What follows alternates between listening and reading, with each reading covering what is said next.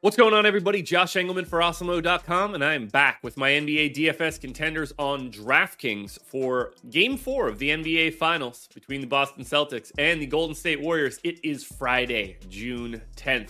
Now be sure to hit that like button, subscribe to the channel, and hit the notification bell so you know when everything goes live. Follow me on Twitter at Josh Engleman.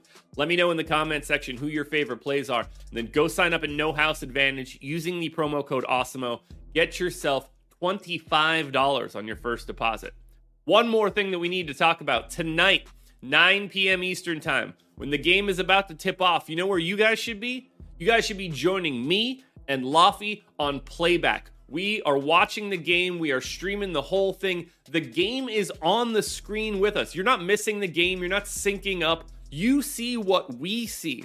All you have to do is authenticate with your television provider. If that's Hulu or YouTube TV, whatever you got, you authenticate. We all get the same stream. You can chat with us. We could talk, maybe do some giveaways tonight. Who knows what we'll get into? But you guys should join us. It's going to be a really fun time. We did game three, had a blast. No reason we can't have a blast again for game four. Now we're rounding out the bottom of my top 10 with Derrick White, Gary Payton, Steph Curry, Andrew Wiggins, and Jaylen Brown on the outside looking in. Who will be my favorites? My top five plays for today. Time to find out.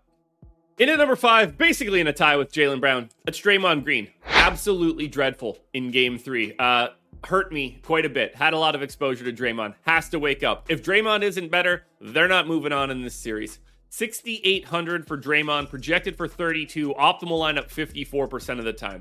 12% at captain, 42% at utility. You can kind of use him anywhere. I don't think that he'll be 12% owned at the captain, so I really like that idea. When these games are competitive and we don't have those paydown options in the 1K range, when that doesn't exist, then getting to a captain that is a slight paydown option opens things up to a better roster construction. And that's what I think happens here.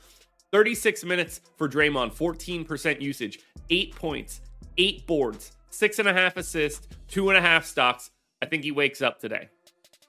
Now, if I'm being honest, anybody in the next four could be in any order. The difference between one and four is probably like a half minute to a minute of game time.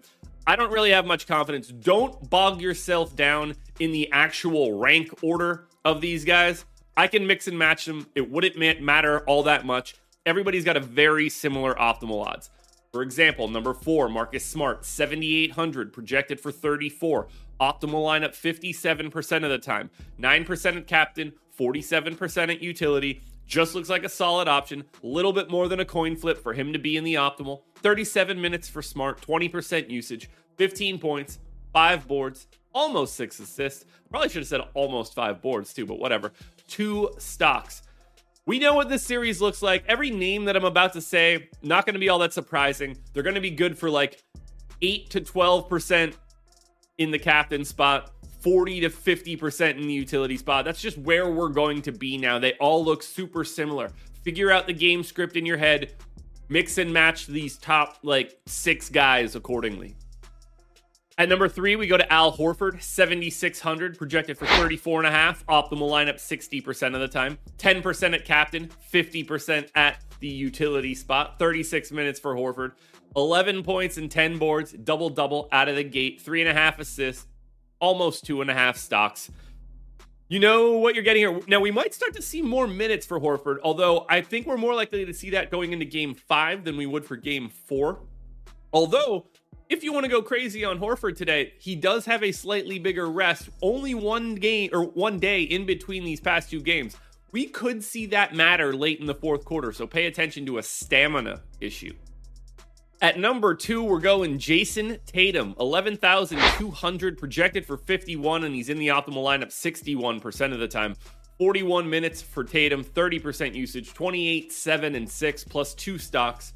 You're most likely captain 21% of the time in the utility 40% of the time. It's a little bit harder when he's at when he's 11-2. You basically if you're if you're not putting him at the captain, you're starting to flip a coin between him and Steph because we don't have enough pay down options to unlock them. And the re- the way that we get pay down options in this series is a blowout. So be aware of that when you're putting your roster together. But again, You can put Tatum third. You can put him fourth. If I take one minute away from Tatum, he probably falls to fourth. If I give him another minute, take him to 42, he certainly jumps into the top spot.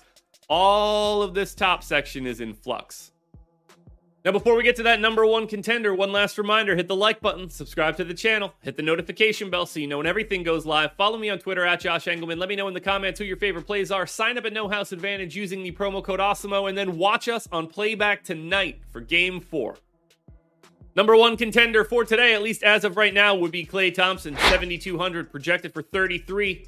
Optimal lineup 61% of the time. Broke out with some good offense in game three. No reason why that can't continue. 38 minutes, 24% usage, 20 points, four and a half boards, three assists, a stock and a half, 12% at captain, 49% at utility. Very easy to get Klay into that utility spot. 50% just to be there. That's more frequent than Andrew Wiggins is just simply in the optimal lineup. But again, if you're not a Klay guy, if you like smart more, doesn't take much to move these guys around. What I do want to talk about is this just simply looking at the aggregate optimal odds. If I add that all up, that is 500%.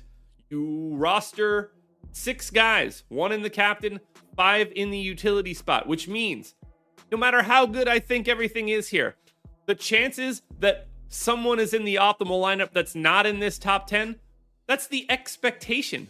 Figure out who that's going to be, and you're going to print some money tonight.